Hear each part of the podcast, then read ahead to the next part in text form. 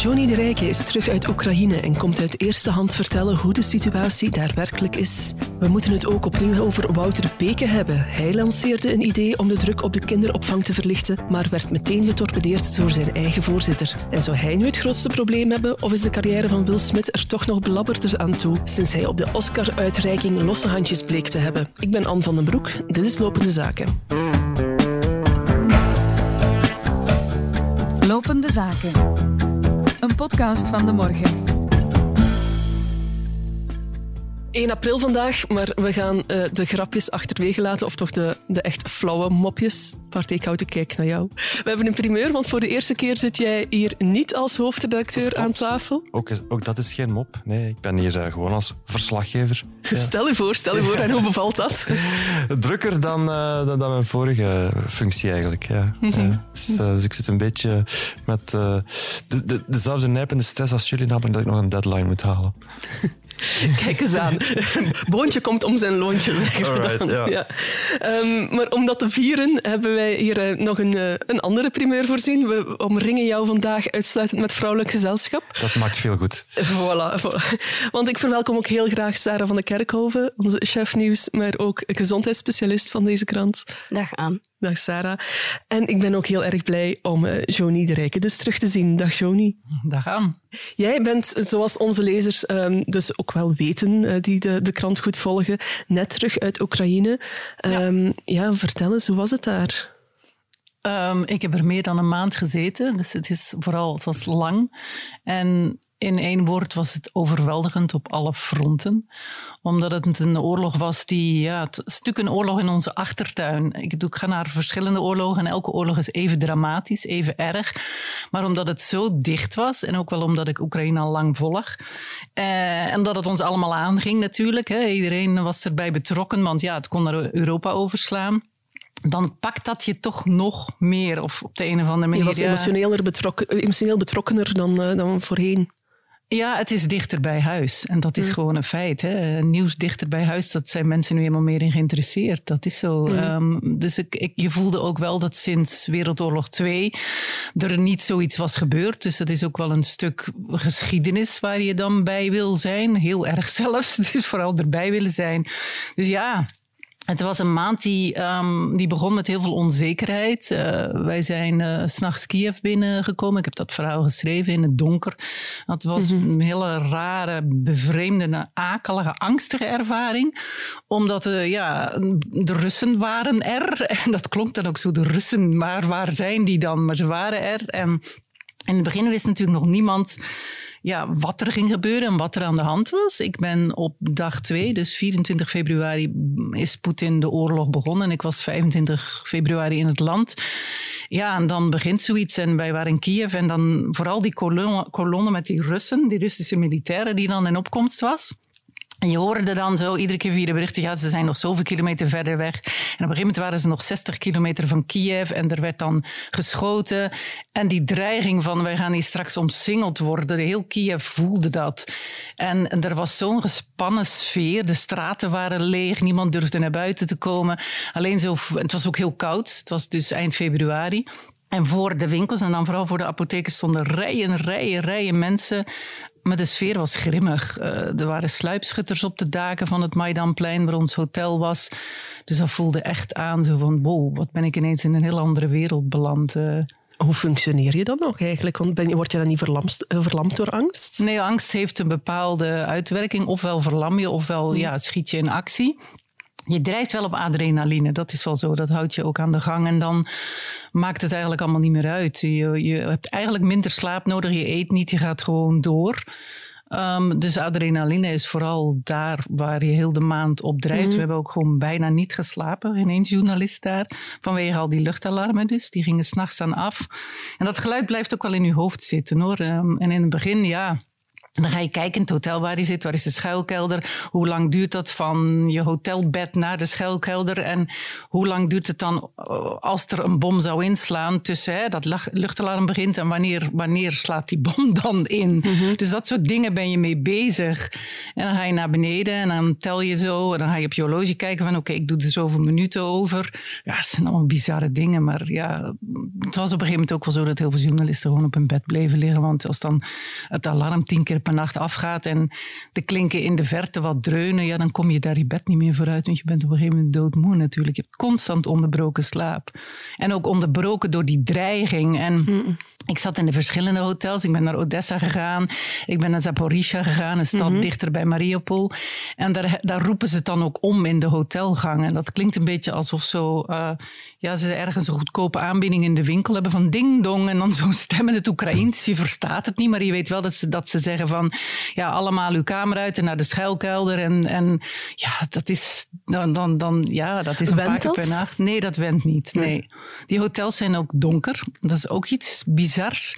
Die zijn echt donker omdat ja, de Russen mag niet gezien worden. Dus alles is in donker en dat geeft zo'n bizarre sfeer. Die hmm. zijn half leeg. Dus dan loop je daar zo rond. Ehm, met dat geluid van, van, van, van een luchtalarm, die sirenes, in het donker aan het zoeken, waar is de schuilkelder? Het voelt echt zo aan alsof er al een wereldoorlog bezig is. Ja, zo. Ja. Uh, jij bent op heel veel plaatsen geweest uh, in Oekraïne, hebt rondgetrokken. Um, wat zijn nu de dingen uh, die jij daar gezien hebt, waarvan je zegt, van, ja, dat is nu wat die oorlog doet nu momenteel voor mij? Ik heb heel veel menselijk leed gezien. Dat zie ik altijd wel. Maar in het Midden-Oosten was ik ook wel ja, met meer wat, wat analyse bezig en de militaire kant. Nu, dit keer moest je, als je echt met de militaire meeging, nog een extra accreditatie hebben. Je had sowieso als journalist een accreditatie nodig. Dus je kon niet met de militairen mee, wel met de burgerdefensie-eenheden. Ja, dat zijn dus mensen, hè, burgers die wapens hebben. Um, ja, en dan natuurlijk met de burgers zelf. Dus ik heb op de een of andere manier heel veel vrouwen zijn er op mijn pad gekomen. En dan Slachtoffers, ja, want dat zijn de burgers natuurlijk. Die bombardementen die waren lukraak. Mm. Ah, appartementsgebouwen, dus je gaat naar woonwijken. En dan zie je wat dat doet met mensen. Ehm, en dan zie je die huizen die kapot zijn, maar vooral die angst en die paniek. En, en de mensen die huilen. En dan ja, nog erger als je naar de ziekenhuizen gaat. En, ja, want je bent in verschillende ziekenhuizen geweest. Ja, de slachtoffers van Mariupol waren wel het hevigste. Ik wilde dat verhaal ook per se maken dat dat natuurlijk al een paar weken aan de gang was. En ik weet nog dat ik en de fotograaf heel vaak tegen elkaar zeiden in het begin van ja, alleen die twee verslaggevers van Associated Press, die zijn in die Mariupol. Dus zijn... Daar geraakte eigenlijk niemand binnen. Hè? En alleen, dat was al zo'n absurd gegeven, want die stad die gaat er volledig kapot, die wordt kapotgeschoten. En als die twee er niet waren, dan weet de wereld gewoon niet wat er gaande is. En ja, op een gegeven moment moesten ze dus weg, die twee, want die werden bedreigd door de Russen, dus die zijn weggehaald door het Oekraïns leger.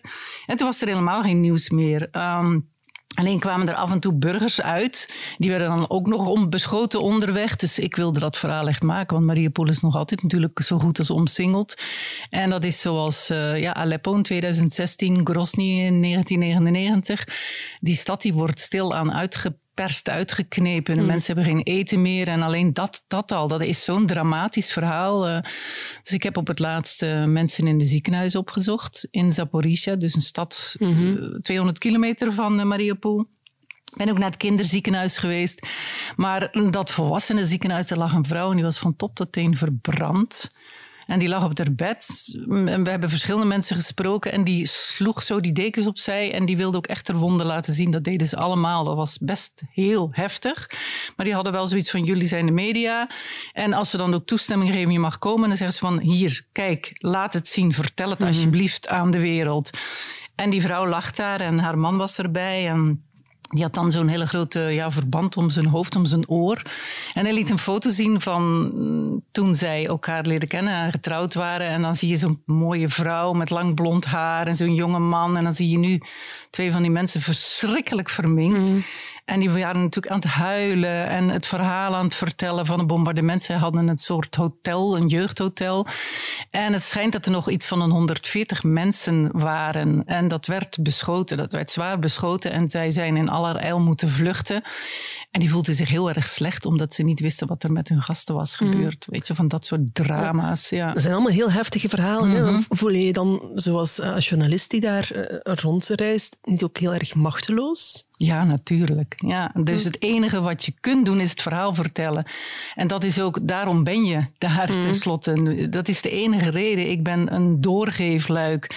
En dat heb ik ook altijd tegen die mensen gezegd. Ik, ik maak, ik, ik, ik zorg ervoor dat dat verhaal inderdaad de wereld in wordt gebracht. Ik ga daar absoluut voor zorgen. Dat is het enige wat je kan doen.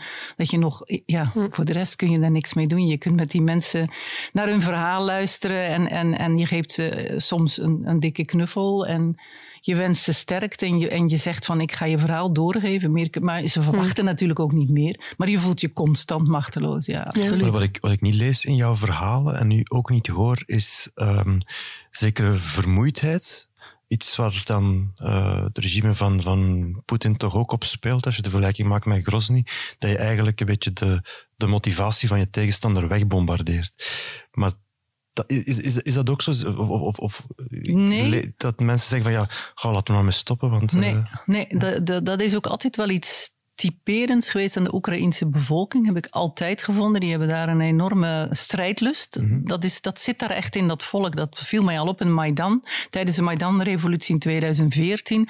Ze staan er echt. En als het dan over Oekraïne gaat, over een bepaald gemeenschappelijk doel, ja, dan zijn ze ontzettend fel. En ik heb zelfs bij die bewoners die dan een, ja, hun huis kwijt waren en, en echt, ja, wat ik zei, aan het huilen waren en familieleden hadden verloren, die we hadden toch zoiets van nee, want wij willen onze stad niet opgeven. Dus die strijdlust is, is ongelooflijk. Er zal, er zal een moment komen dat dat breekt. Hè. En ik kan me voorstellen in Mariupol dat ze het nu zo zwaar hebben. Er is natuurlijk ja, een eind aan menselijke hè, strijdlust. Maar eh, ik heb het eigenlijk niet echt meegemaakt dat ze helemaal zeiden van het moet stoppen. Ja, ze wilden natuurlijk dat de gevechten stoppen, maar niet van wij gaan ons overgeven aan de Russen. En hoe schat je dan nu eh, verder in? Want we horen dan eh, van de week de Britse inlichtingendienst eh, zeggen van de Russen, die, daar, daar komt sleet op, daar is metaalmoeheid. Eh, heb jij ook die indruk dat daar... Dat wordt al een tijdje gezegd en dat konvooi onder andere voor Kiev, dat is ook een hele tijd blijven hangen. En het schijnt dan dat ze dus de Russische militairen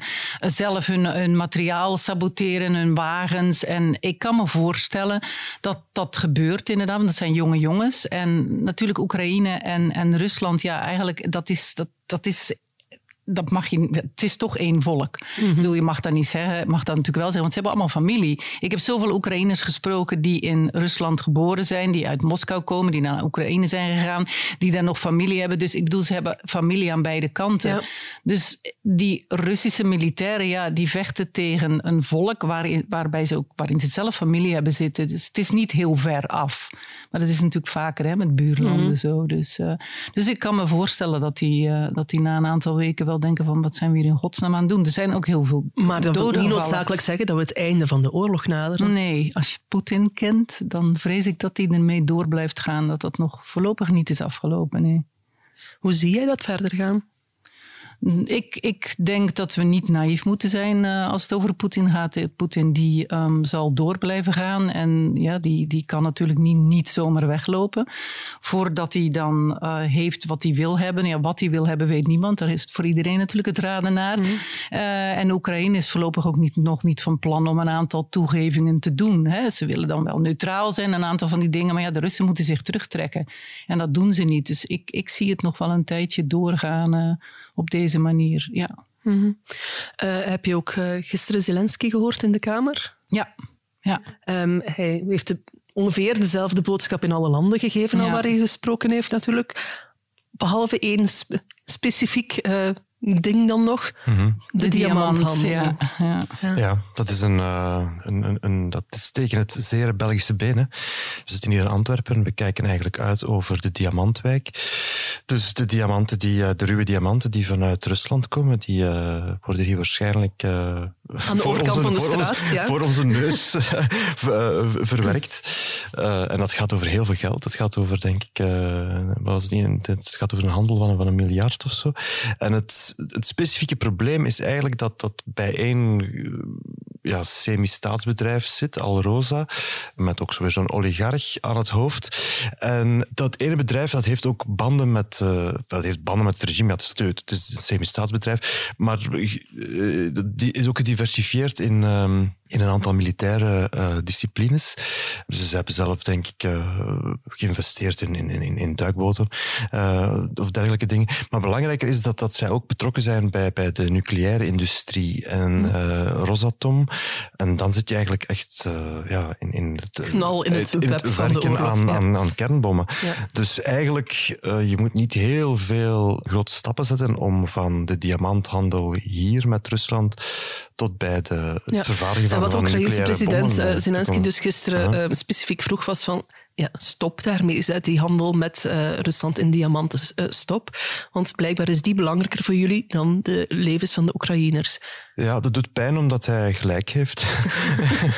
uh, er zit één, en, en dat is een beetje de dat is het, zeg maar, de dekmantel of, of, of het schaamblaadje waar, waarachter de Belgische regering zich schuilhoudt. Het is namelijk, het is een beetje naïef om als België te zeggen van we stoppen daarmee, we hoeven die diamanten niet meer. Want dat klopt, dan zijn die de volgende dag verhuizen die naar Dubai. Hm. Daar staan ze te wachten op die handel.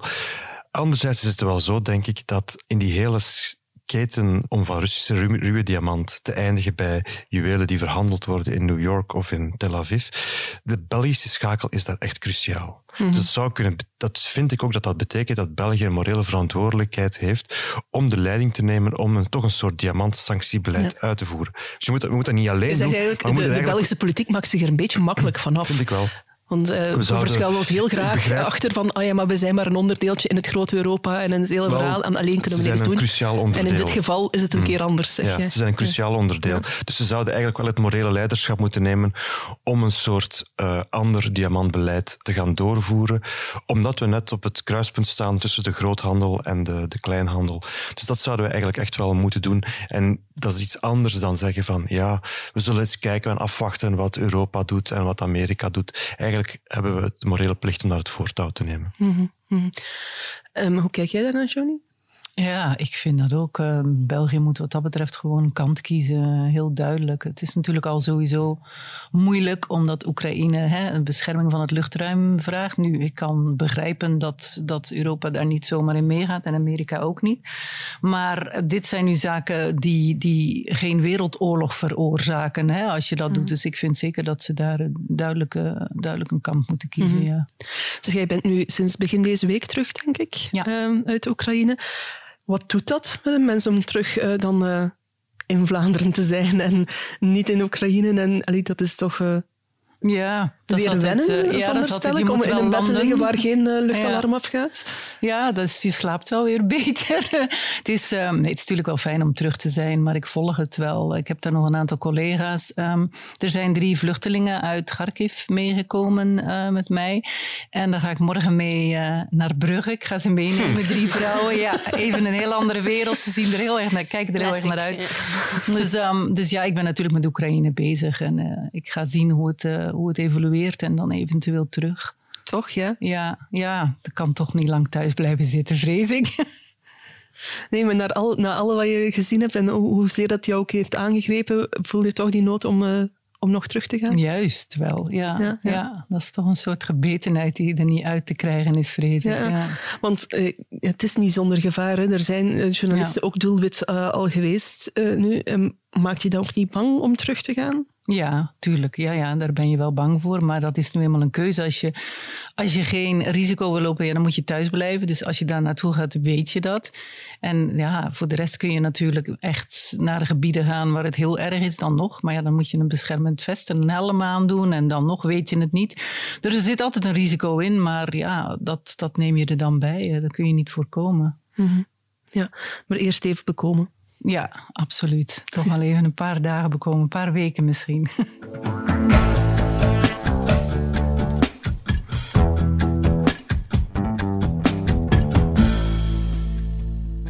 eerste duizend dagen van een kind die zijn ongelooflijk belangrijk, die zijn bepalend.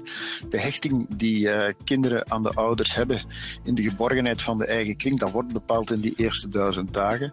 En als we dan vandaag kijken naar uh, dan zien we dat dat in ons land toch nogal beperkt is in vergelijking met andere landen. En dan moeten we kijken of dat we dat daar kunnen uh, uitbreiden. We zitten soms met één persoon voor acht baby's. Dat zorgt voor dat kind dat tijd om een, een gehecht een relatie op te bouwen, dat is daar niet. We moeten kunnen knuffelen, we moeten bezig zijn één op één. Die kindjes hebben meer nodig dan alleen eten en een propere pamper. Als ik het goed heb, eh, spenderen we vandaag om en bij de 700 miljoen voor de kinderopvang. Dat uh, is ongeveer 2000 euro per kind per plaats. Het zal een probleem zijn van de hele Vlaamse regering, want ik denk dat we het budget echt moeten verdubbelen. We hebben het hier een paar weken geleden al eens uh, over gehad. De grote problemen in de kinderopvang. De sector kreunt al jaren onder een gigantisch gebrek aan personeel en bovenal goed personeel. Personeel dat ook nog eens moet instaan voor acht à negen baby's of peuters per man, wat een pak hoger ligt dan in andere landen. Tot welke misstanden dat kan leiden, dat hebben we helaas de afgelopen weken en maanden ook gezien toen een kindje kwam te overlijden en enkele kinderdagverblijven verplicht moesten sluiten. Een onderzoekscommissie zal zich buigen over die mistoestanden bevoegd Vlaams minister Wouter Beke bestelde een audit om na te gaan waarom er niet eerder ingegrepen werd. En deze week kwam Wouter Beke dan nog eens met een ander voorstel, dit keer zeer specifiek om um, een idee om de druk op de crèches te verlichten.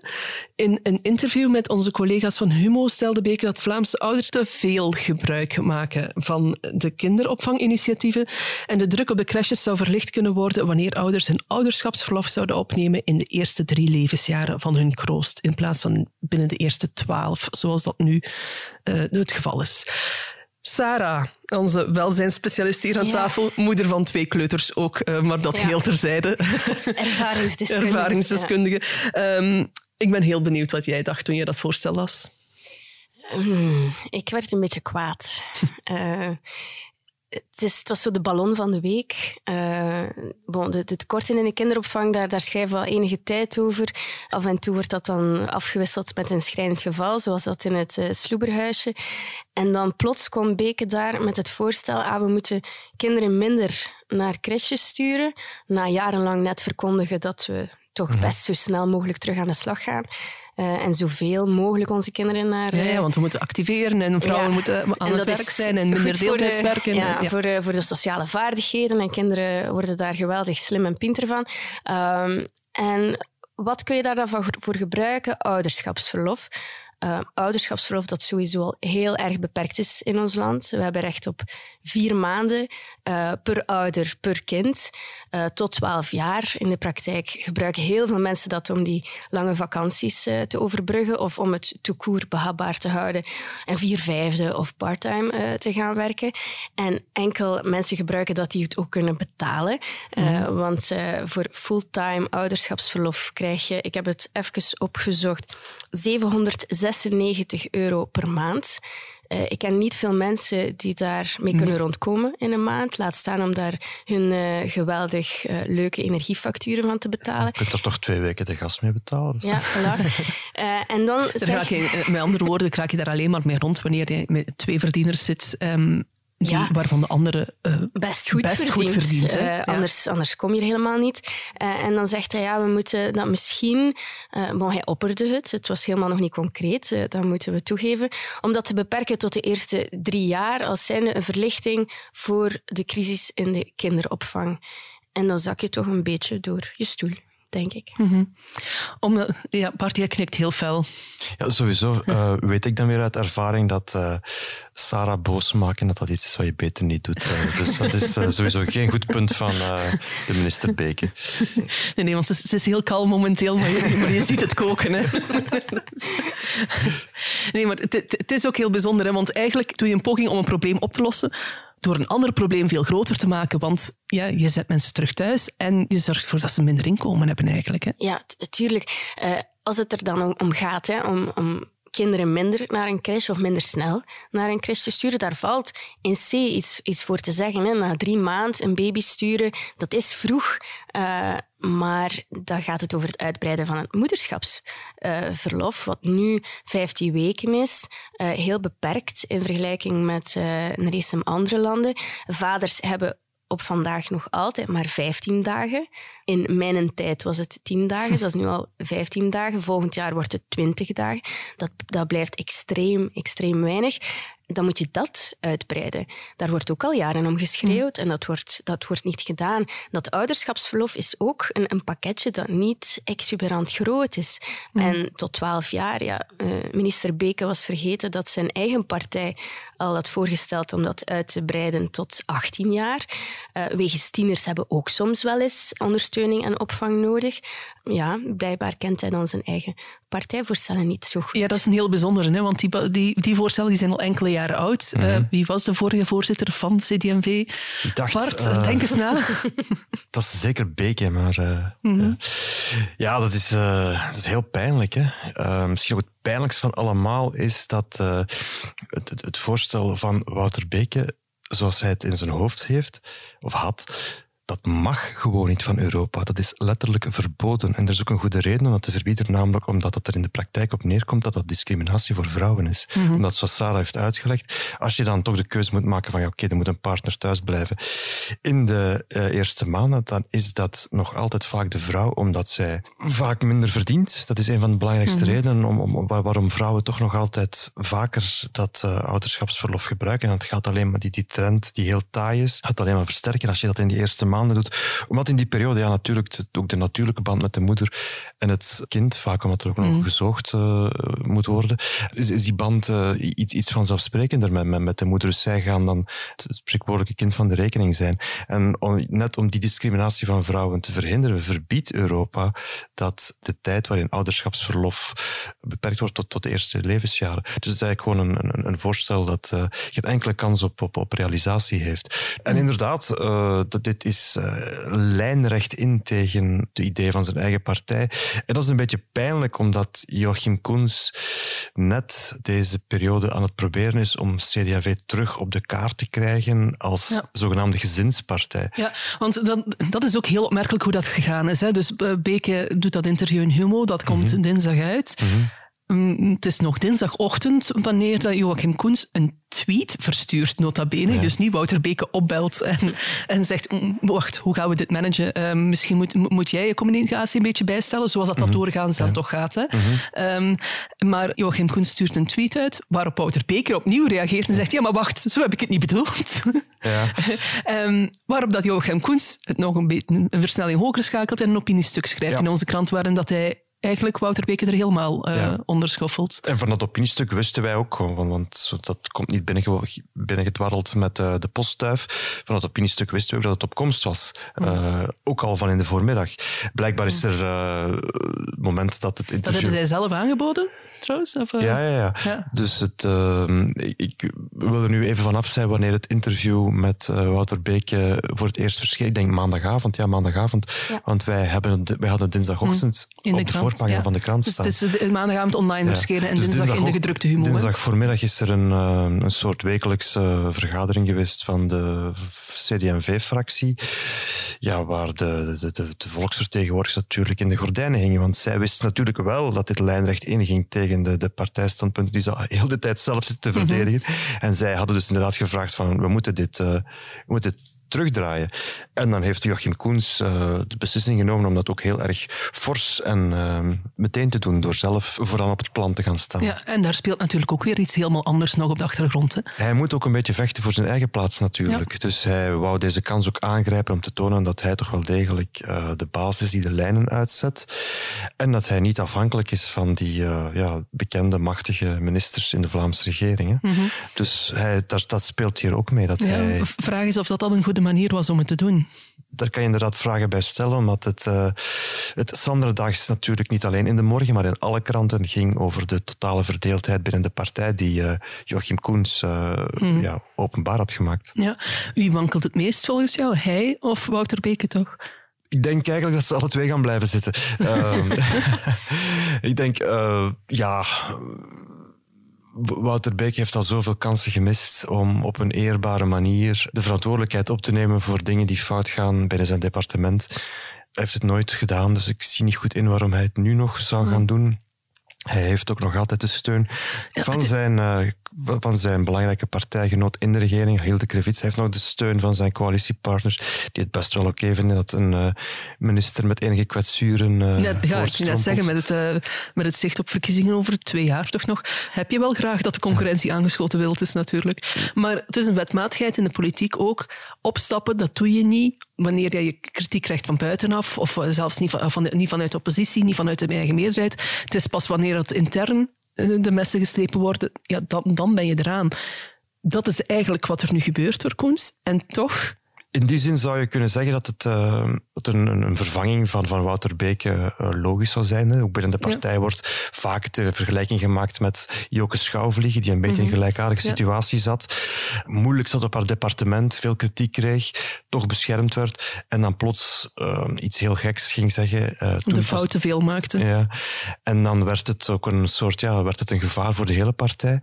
Ik denk dat we daar bij Wouter Beek ook niet, ver, niet ver meer vanaf zijn, maar om een of andere reden blijft hij inderdaad wel toch op post zitten en heeft... Um, Misschien net omdat die figuur van Koens niet sterk genoeg is. Dat, dat is iets wat, wat, wat, wat dan uh, Joachim Koens op dit moment wel wat wordt aangevreven. Dat hij enerzijds heel fors in de communicatie is gegaan, waardoor hij de partij wel wat schade heeft toegebracht, maar anderzijds niet helemaal heeft doorgepakt door consequent dan ook meteen te zeggen van uh, we gaan hier uh, een minister moeten vervangen. Die stap heeft hij nog niet durven zetten.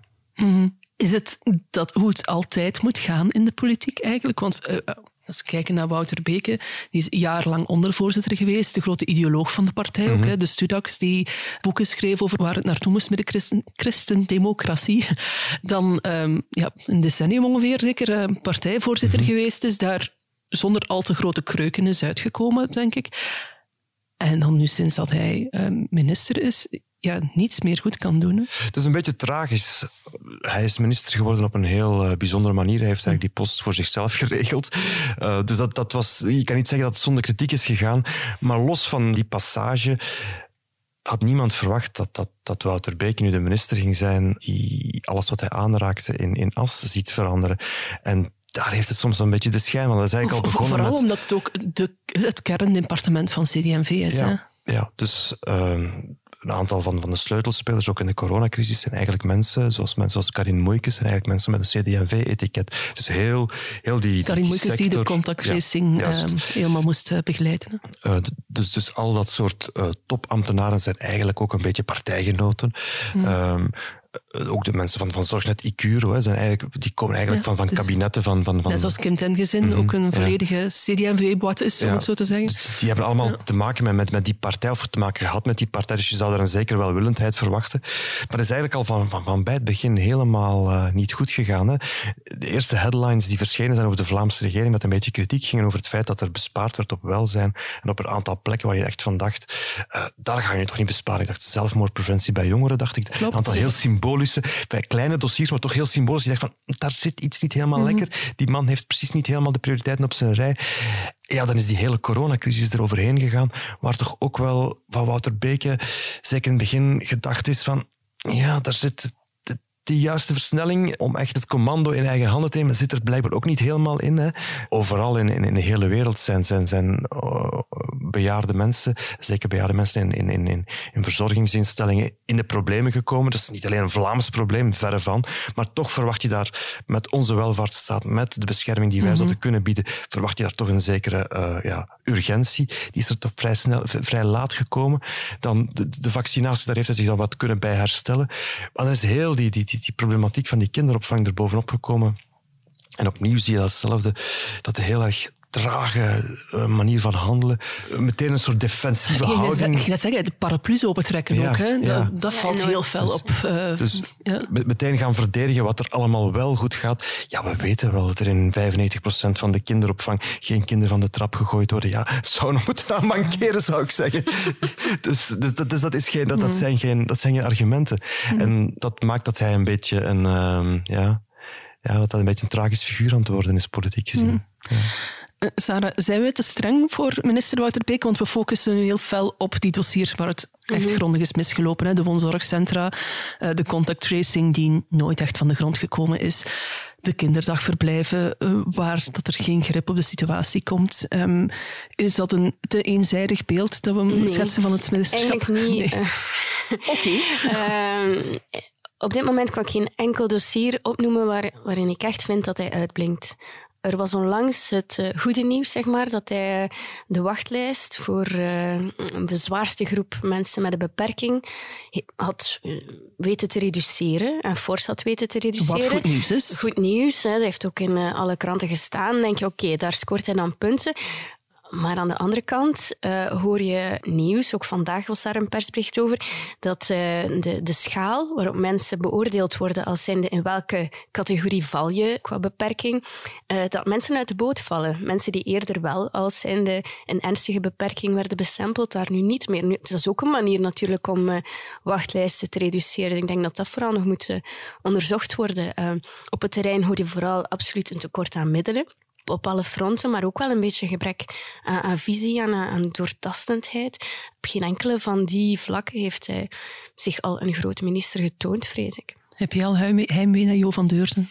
Uh, we moeten niet overdrijven, maar ja, eigenlijk wel. Uh, periode 1 van Van Deursen. Ik vond dat hij in periode 2 zo wat in slaap was gevallen. Um, maar de eerste termijn van uh, Jo van Deurzen bleek dat wel iemand uh, die het departement zeer goed kent, die een aantal goede hervormingen heeft doorgevoerd. Dus uh, ja, ere wie ere toekomt. Mm -hmm. Zie je het nog goed komen eh, met Wouter of met het Vlaamse welzijnsdepartement deze legislatuur? Ja, uh, de Christen-Democraten je geloven ja, in, maar je kijkt nee. in, in mirakels uiteraard. Maar alles, alles kan, maar dan zal er een enorme omslag moeten komen. ik hoor vandaag mensen op de radio zeggen we hebben een verdubbeling van het budget voor kinderopvang nodig. Ik denk dat dat klopt. de vraag is, gaan ze dat doen? Ehm, ik snap dat er overal geld tekort is, maar het is ook een kwestie van, van keuzes maken. Als zij zich als gezinspartij willen profileren, gaan ze toch op al deze departementen uh, vooruitgang moeten boeken. Mm -hmm. Je kan niet blijven zeggen aan mensen, sorry, maar u valt uit de boot. Sorry, maar uh, kinderopvang, ja, één uh, begeleider per acht à negen kinderen is voldoende. Dat gaat niet. Mm -hmm. Maar zie je het politiek nog recht getrokken geraken? Dat wordt toch wel een hele lastige, denk ik. Je voelt dat... En, en ook dat maakt deel uit van de tragiek dat hij een, een, imago met zich meesleept van iemand die het ongeluk aantrekt. Ja, dat is natuurlijk iets wat je als politicus absoluut wil vermijden, want je wil toch op het einde van een rit kunnen zeggen van dit heb ik met mijn beleid gerealiseerd. Maar dat wordt ook al probeert dat met de beste bedoelingen, dat, dat wordt heel moeilijk om, om, om dat verhaal uh, nog, nog verkocht te krijgen, denk ik. Mm -hmm. Ook dat nu al heel vaak gezegd wordt, Soehaldemir gaat daar overwalsen in Limburg. Dat helpt niet bepaald waarschijnlijk. Nee, en ik, dan, dan, dan kan je ook vermoeden waarom en N-VA zo clement is voor, uh, voor, voor Wouter Beek en, en, en voor uh, wat er blijkbaar niet goed gaat op het departement welzijn. Zij vinden het helemaal prima natuurlijk dat er iemand als een aangeschoten wild mm -hmm. straks met hen de concurrentie mag ingaan. Op een van de plekken waar CD&V al bij al nog redelijk sterk staat. Hè. Het, uh, Klopt, en, maar, maar waar ze ook heel Limburg. weinig alternatieven hebben. Hè? Want Veerle Heren gaan ze niet als boekbeeld in de plaats kunnen uitspelen. Nee, en een andere stemmentrekker, uh, minder bekend nationaal, maar was Lode Sijs, maar die is nu eigenlijk voorzitter van de Boerenbond geworden. Ja. Dus die gaat het uh, ook niet meer overnemen. Dus plots zitten ze daar inderdaad met een soort... Uh, ja. ja, Jo van Deurs die met het uit de politiek gestapt ja. is. Dus uh, ineens is, gaat er een uh, oranje leegte in Limburg Klopt. na Wouter Beke. Ja. -hmm. Ze gaan hem nog missen. ja, ik, denk, hem niet missen. Ik, zeggen, ik, denk, ik denk dat hij nog niet vertrokken is, Bart. Goed, dus daar is werk aan de winkel de komende twee jaar nog.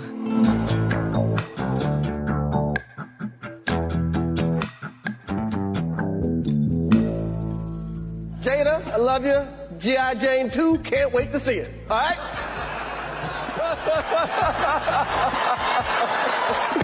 oh, wow. Will Smith just smacked the out of me.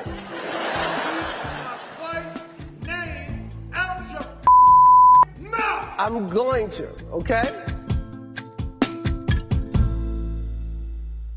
Even een heel andere vraag. Sarah, ik zal ze eerst aan jou stellen. Heeft jouw wederhelft al ooit eens iemand op zijn gezicht geslagen omdat hij jou beledigde? Uh, nee. Zou je dat appreciëren? Eh, nee, ik zou het niet appreciëren eh, mocht mijn lief als een soort Neandertaler een eh, podium opstormen om iemand een klap te verkopen. Ja. Iemand anders ervaring met het genre? Nee, maar ik moet wel zeggen, eh, mijn vriendin die heeft een eh, acteursopleiding en eh, een van de eh, dingen die je daar leert is hoe je mensen een nepklap kan verkopen. hè. En jij hebt er al ontvangen, dus... Ja, wel, we hebben daar thuis op. We hebben, we hebben daar thuis effectief op geoefend. En ik moest, toen ik, toen ik het tikje zag dat Will Smith verkocht aan ehm, Chris de, Rock. Chris Rock, de, de, de host, leek het me toch eerder een, een halve nepklap die bedoeld er een tikje naast was, dan dat het echt een, een, een slag vol in het gezicht was. Er was denk een, anders dat Chris aan het Rock- woord hier. Wel, ik denk dat Chris Rock anders ook niet, niet, niet zo eh, recht op zijn, zo op zijn benen zou blijven Ja, staan. want we, we hebben het natuurlijk over eh, de klap die Will Smith eh, afgelopen zondagnacht gaf aan Chris Rock, presentator van de Oscars, de Oscar-uitreiking, moet ik zeggen. Chris Rock die gra- grapjes maakte over het kapsel van Jada Pinkett, de vrouw van Will Smith. Zij heeft een ziekte waardoor dat ze zeer kort haar heeft. En...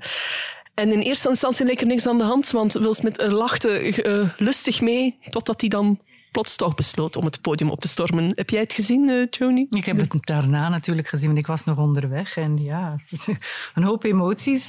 Blijkbaar ligt het emotioneel. ja.